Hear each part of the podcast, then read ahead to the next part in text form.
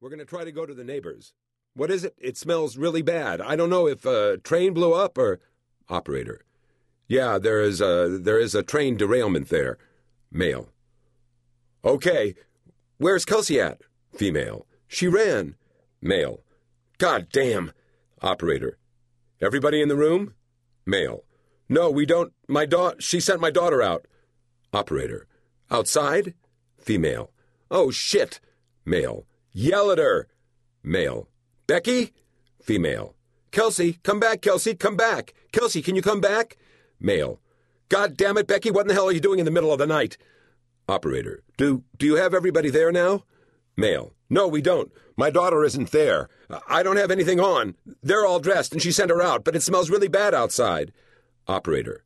Okay, yeah, just male. Is she here? Female. No, honey, she's gone.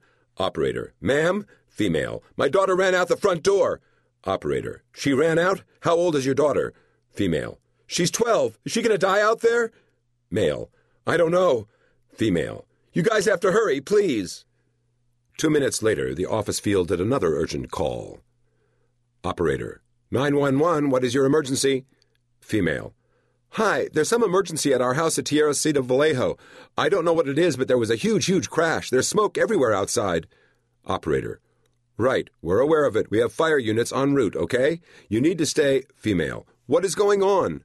Operator. You need to stay calm until we can figure out what what's going on, what to do. Okay? Stay calm. If there's going to be any evacuations, we will announce it, okay? But you need to stay in your house. Female. We can't hear if you announce anything. Within minutes of the accident, calls to 911 were coming in by the dozen. Those who lived near the accident or were driving close by heard the explosions and saw fires burning. Some who were farther away smelled chemicals in the air and worried there had been a bomb at the local military base.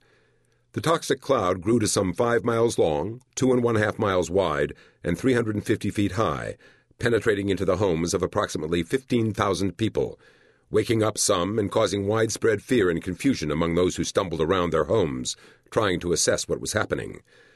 Minot residents complained that their eyes, lungs, and nasal passages were burning and told dispatchers that they didn't know how to protect themselves.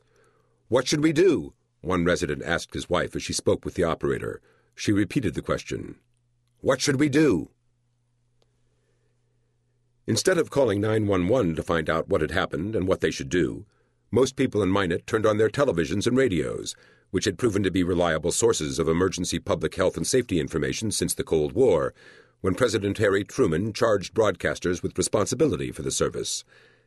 Not only were broadcast companies then uniquely positioned to conduct crisis communications on a massive scale, they also had a special duty to do so. The government required that they meet public interest obligations in exchange for a license to use the nation's airwaves and for regulatory enforcement that prevented other operators from sending signals over their designated frequencies.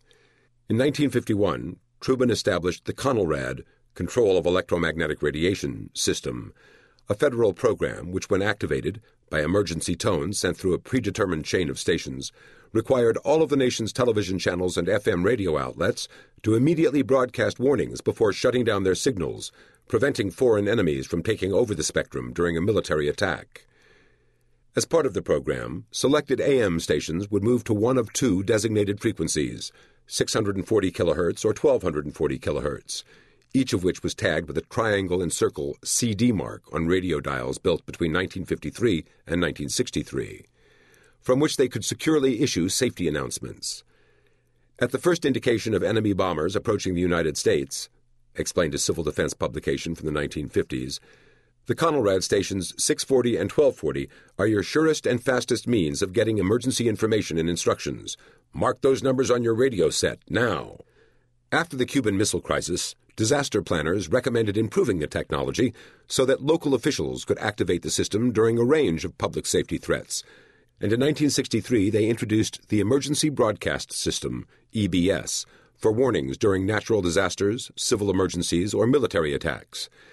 U.S. law required radio and television broadcasters to conduct weekly tests of their EBS systems. And most Americans who watched television or listened to the radio between 1963 and 1997 remember hearing the bracing two tone signal, along with a flat yet reassuring voice announcing, This is a test of the emergency broadcast system. This is.